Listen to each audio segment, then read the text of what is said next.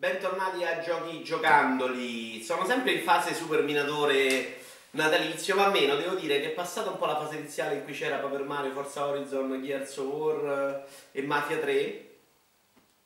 Andare più tranquilla perché i giochi sparatutto sono comunque più veloci per il momento, quindi non ho avuto più weekend di grandissima fatica. Partiamo oggi da Thumper, gioco che ho cominciato a giocare su un suggerimento di Teocrazia, su uno dei vari e non giochiamo, forse lo speciale in Friends. Gioco che avevo già visto, insomma, e che mi entusiasmava a livello grafico, ma che avevo paura che musicalmente non facesse nelle mie corde. Fondamentalmente non fa nelle mie corde, ma è una cosa abbastanza rilevante, perché per me quella non è nemmeno musica, ma è il rumore con dei bassi, insomma, non... per i miei gusti, insomma, per il mio capacità musicale, conoscenze musicali, quella non... si avvicina veramente poco a musica. Però il gioco è veramente figo. Ed è praticamente questo scarabeo che scorre su rotaie e qui tu devi fare dei movimenti in velocità a tempo di musica, ma in realtà io le seguo magari più su video, esattamente come si fa con Gitarino, cioè non è che suoni la musica, ma suoni proprio più e segui quello che vedi su schermo. È molto bello, è basato su tutti i checkpoint molto veloci, quindi si sbaglia ma si ricomincia in fretta, non so, quello stile di Super Meat Boy, insomma, che è una cosa che io quello, anche se è complicato, posso farlo veramente per ore consecutive senza arrendermi mai. E poi ci sono vari boss, mi sembra un paio a livello, non so se poi più avanti ci saranno di più, anche se sono, credo, all'ottavo livello su 9. I boss sono un po' più complicati perché devi inanellare 3-4 checkpoint senza fare grossi errori. In realtà tu hai sempre una possibilità di errore in canna e alla seconda muori. Ci sono vari movimenti che devi fare, cioè le curve, dei salti, devi prendere degli anelli che sono magari solo per fare più punti. C'è un sistema a punteggio, io trovo bellissimo perché funziona proprio bene, perché è veloce, perché è divertente. Compratelo, cioè non vedo perché non comprarlo, anche perché poi il discorso della musica non è, sì, non è proprio così, non è nada, ma fondamentalmente... è una roba che si ascolta, ecco, non è. Poi con questo video, questi mostroni diabolici, sì, in realtà non ha, è anche molto semplice nelle meccaniche, non ha niente di particolare, però poi a un certo punto devi cominciare a fare delle cose abbastanza in velocità. No, bello, mi è piaciuto tanto. Non mi è piaciuto affatto invece The Trail, che è il nuovo gioco di Mulinex o della società sua, insomma, 22 Cans se non sbaglio, che perché non so più nemmeno se lui fa videogiochi, insomma, se continua solo a dire minchiate, non lo sappiamo. Questo gioco è uscito per iOS e Android, è un gioco in cui un tizio in pantaloni strappati arriva su un'isola, deve fare un viaggio, un percorso, quantomeno nella prima fase, poi probabilmente ne deve fare degli altri, raccogliere oggetti, vendere oggetti, costruire oggetti. Beh, mi è sembrato veramente stupido però, perché praticamente lui cammina da solo e tu imposti la velocità, nel frattempo devi raccogliere le cose e pigi su schermo. Poi arrivi nei falò, che sono dei vari avamposti che trovi lungo questo tragitto, e parli, ci sono delle persone, quindi provi a mettere in vendita degli oggetti, puoi costruirli, però alcune cose che ti spiega secondo me funzionano anche abbastanza male. Stile grafico indegno, rottura veramente di scatole insopportabile, non vedo proprio perché uno dovrebbe giocare, perché non c'era niente. Poi io l'ho provato veramente all'inizio, ma ho rotto le scatole dopo un'oretta, forse anche un'oretta e mezza, ho provato a vedere se uscisse qualcosa di più, però no, per me è proprio un no con tutte le scarpe, insomma. Però è gratis completamente, non ho visto neanche grandi cose all'interno da acquistare. Bellissimo Titanfall 2, che io, come sapete, gioco solamente offline, non ho provato quindi online. Una bella campagna, secondo me non proprio così eccezionale come stai sentendo in giro, ma bella, comunque sempre molto divertente. L'ho giocata a normal questo, perché non avevo giocato il primo e quindi magari temevo di non essere proprio abituato con i controlli, soprattutto con mouse e tastiera sono sempre un po' più lento io. Funziona bene, è divertente, ha un bel ritmo e anzi, nella ricerca del ritmo probabilmente hanno segato un po' di idee, ecco, perché a un certo punto si acquista un superpotere in cui si potevano fare cose un po' più importanti, invece lo provi, poi lo mettono lì, poi lo abbandonano e si torna più o meno al gioco naturale. Hai questo cambio di gioco tra le parti in cui sei su robot, a quelle in cui sei sparatutto e a quelle in cui sparatutto normale, insomma, e a quelle proprio platform, che secondo me è la parte anche meglio riuscita e più divertente del gioco, perché poi questo platform di Titanfall funziona veramente bene e ci riesce a fare delle cose importanti. Quel robot in realtà non mi ha fatto impazzire all'inizio, soprattutto perché fa degli scontri più uno contro uno. E secondo me lì non è eccezionale, quantomeno non piace a me. Alla fine, quando invece cominci un po' a prenderci la mano e a fare più combattimenti contro altri robot, dico, perché poi le parti in cui si combatte con robot normalmente, contro gli omini o contro altre cose, secondo me funziona bene. Alla fine combatti contro più robot, è un po' più impegnativo e secondo me lì esce fuori un po' più anche la qualità del mech proprio. Del mech che hai varie configurazioni abbastanza diverse l'una dall'altra, anche come abilità, con poteri speciali. E nel gioco è costruita bene anche la possibilità di fartele provare, secondo me, che è come dovrebbero fare, insomma. Io in realtà mi piaceva la prima, le provavo, ok, beh, se ritornavo la prima. Ho fatto più o meno tutto il gioco così. Però le differenze c'erano, a livello di trama, di storia secondo me no, lì non è l'unica parte in cui non funziona, perché è la solita trama della supercazzola che sta esplodendo nella sbrungia dell'universo e allora devi prendere un pizzocabolo per metterlo nel fregnottolo che così esplode la supercazzola. No, non funziona, non è una rottura di palle seguirlo, però è molto veloce da questo punto di vista, ottimo. Punto veramente negativo, l'intelligenza artificiale dei nemici, perché a normal, ma mi dicono che così è anche ad hard, sono degli imbecilli fondamentalmente, si aggirano veramente facili, li trovi proprio fermi contro il muro, ed è una cosa che un po' scazza con tutto il resto, perché essendo un gioco molto veloce in cui puoi azzardarti, io spero di aver schiacciato rec perché non me lo ricordo, puoi scazzarti, fare delle cose, saltare sotto contro i muri, se diventi bravi a fare quello proprio ti accorgi che l'intelligenza artificiale non va. A livello tecnico è un motore di gioco grafico vecchio, si vede proprio assolutamente, credo sia addirittura un Source o un'evoluzione del Source, però l'hanno fatto con stile, ci sono riusciti veramente a farlo con classe, eppure se ha veramente poco dettaglio, poche chicche, nel complesso fa la sua porca figura e si mostra comunque dignitoso, soprattutto anche nelle parti in cui c'è la natura, dove c'è proprio un certo gusto, secondo me, estetico non indifferente. Consigliato. Passiamo, Letter Quest Remastered, questo l'ho giocato invece gratis sul Plus di novembre, l'ho giocato perché me l'ha consigliato Fares e soprattutto mi ha detto io non sono una cima in inglese, però questo posso giocarlo, cioè, sì, non ha detto proprio così, cioè, più o meno. Vabbè, sapete che Fares non è una cima in niente.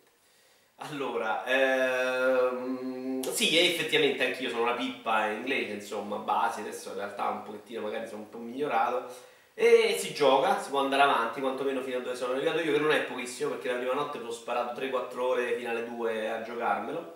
E praticamente tu hai una casella tipo Razzle con tutte lettere e devi comporre delle parole, non come Razzle ma prendendo lettere a caso, insomma, quindi non unendole.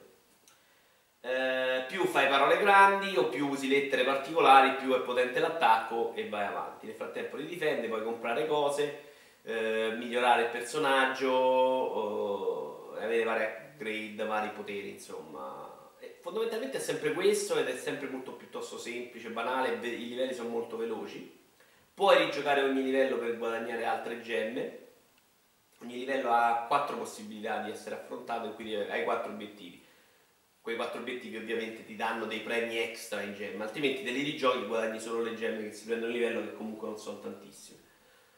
Diventa anche abbastanza impegnativo avanti, ci sono dei livelli in cui magari devi usare solo parole di più di 4 lettere, altri in cui devi usare solo parole che iniziano con la vocale, in altro solo parole con... insomma ci sono questo tipo di difficoltà. L'idea è semplicissima, il gioco è riuscitissimo, funziona bene e proverò a portarlo alla fine. L'altro giorno però dovevo stare in ufficio un sabato, mi sono portato vita e ovviamente batteria scarica, una volta che serviva nella sua vita da portatile. Sempre per vita, attenzione, sì, questo credo sia uscito anche per PlayStation 4, non vorrei dire minchiate, però io lo sto giocando su vita. Sempre su vita, invece questo l'ho comprato proprio scatolato su vita, è Yomawari: Night Alone, che è quel gioco della bambina che ha gli incubi e si deve muovere per una mappa. Ora, non vi dico che è una merda, perché so che c'è gente a cui può piacere questa cosa, però per me è una merda. Quantomeno è quei giochi pensati proprio per farti del male, sai quei giochi che sembra che vogliono andare dentro le tue ferite e scavarchiarti via i muscoli proprio. C'è questa mappa, c'è la bambina che non vede quasi una sega e all'interno di questa ci sono dei mostri che come ti toccano, pam, sei morto. Quindi tu devi cercare di evitarli, di starci lontano, che non è facilissimo perché a volte li vedi molto in ritardo, alcuni sono proprio veloci, quindi devi andarti a trovare il nascondiglio. E all'interno della mappa ci sono dei punti di salvataggio che usando una moneta che si trovano all'interno della mappa e più o meno all'inizio si trovavano. Io ho fatto veramente pochissimo perché poi sono morto per tipo 3 ore provandoci e ci hanno detto: senti, ma vaffanculo te, a bambina, i sogni, la zoccola di tua madre. E niente, insomma, adesso è un gioco frustrantissimo, insomma. A livello di storia sembrava anche avercene un pochino, che lei veramente perde la sorella all'inizio della notte, poi il cane finisce sotto un bus. Vedi che lo so in inglese, di che pronuncia, giovani? No, no, proprio non guardava manco per sbaglio sotto tortura. Detta così, ma l'ho giocato veramente niente, ma ci voglio. Heart's Medicine non l'avevo visto su Steam, poi ho visto che c'era su iPad e ci sono ancora i giochi che funzionano meglio su iPad. Giochino in cui tu sei questa tizia all'interno dell'ospedale e devi far fare delle cose, cioè delle missioni giornaliere in cui digiti su schermo, insomma, devi un po' come Team Hospital, se me lo ricordo bene, devi mettere la gente al posto giusto, fargli fare le cose, però molto semplificato rispetto a Team Hospital. E c'hai soprattutto vari reparti dell'ospedale in cui cambiano un po' le cose da fare, cambiano soprattutto le attrezzature, cambiano un po', tipo la farmacia secondo me è la più bella di tutti, cambiano le postazioni, cambiano le cose e l'ordine anche delle cose da fare e tu devi cercare di muoverti velocemente anticipando magari qualche volta il tempo e accontentare tutti, perché se riesci a fare tutto velocemente loro hanno dei bonus di cuori e alla fine è un punteggio migliore e hai più stelle. All'interno di questa struttura di un giochino molto semplice che però funziona bene ed è fatto, i livelli dureranno 2 minuti, 3 minuti massimo. C'è anche un tentativo di inserirci una storia, io l'avevo letto su Steam, proprio un gioco che ti commuove, ti fa sorridere, è un gioco che ci prova, insomma non mi fa commuovere, non mi fa neanche troppo sorridere perché ovviamente sono 3 righe di dialogo, però c'è stato un incidente, c'è la storia di uno tossicodipendente all'interno dell'ospedale, del padre che non lo apprezza, su iPad, quindi ce n'è un pochino, insomma, devo essere onesto, anche dal punto di vista, niente eccezionale, però ci provano. Il gioco invece mi piace perché è veloce, mi piace perché poi delle cose da fare sono tante, quindi ci sono anche lì delle varie opzioni o dei livelli particolari che hanno delle difficoltà maggiori, tipo devi accontentare tutti in 3 secondi o tipo devi curare tutti con una mano sola, cioè cose strane di questo tipo, ecco. Ci sono sempre una serie di minigiochi particolari che fai su touchscreen che non sono malissimo. Io tra l'altro non so se ve lo ricordate, ma ero veramente un estimatore esagerato di Trauma Center. Non riuscii mai a finire il primo perché l'ultima missione era una roba fuori di testa. Quando mi cominciarono a sanguinare le dita decisi che non era più il caso di salvare l'umanità con Trauma Center. Poi credo di avere anche il secondo da giocare un pochettino, magari lo riprendo. Era complicato comunque, questo è molto più semplice, non è quella roba lì, però i minigiochi sono pensati con quello stile, solo che sono molto semplici e devi farli in pochi secondi. Non costa tantissimo perché la prima mezza ambientazione è gratis, da quel punto in poi tu puoi comprare 2 ambientazioni per volta, una certa cifra, tutto il gioco completo, che è tipo 9 euro, e la gente diceva: gioco fantastico, ma 9 euro, siete pazzi, dovete morire, il mondo finirà, che è purtroppo come è finito oggi il mercato mobile, dispiace ma così è. Nuovo sparatutto, Call of Duty Infinite Warfare. Ecco, e voglio dire una cosa sui Call of Duty, perché poi c'è nel mondo dei videogiocatori c'è un momento in cui improvvisamente si decide che una serie è una merda e tutti devono parlarne male senza peso. Credo che facciano le riunioni di condominio proprio, non mi avvisano purtroppo perché sennò magari ci vado anch'io. Qui si riuniscono e dico: da quest'anno quello di merda, non funziona più, basta, da quest'anno Assassin's Creed ne parliamo solo male, cioè, perché Assassin's Creed secondo me è migliorato, i suoi problemi veri che esistono, non è che posso dire che Assassin's Creed per certi punti di vista non è una merda, ma ce l'ha dal secondo capitolo quando era tutti fantastico, quando è il momento in cui ti incontri e decidi ma basta, merda, non si può più parlare, schifo, ragazzini, merde, robe così, vabbè. E invece questo, insomma, c'è l'ultimo, sembra, quello con l'attore americano famoso, quello che fa House of Cards, non mi ricordo, vabbè, quello del presidente americano, Case Sose, no, era un po' una merda, era molto bello come storia, secondo me era una merda come gioco, era troppo incasinato. Questo invece funziona molto bene, riescono anche a buttarci dentro una trama che non è la sola come prima quella di Titanfall 2, ma è una roba che si segue, niente di esagerato, ma un bel film ne uscirebbe, per dire.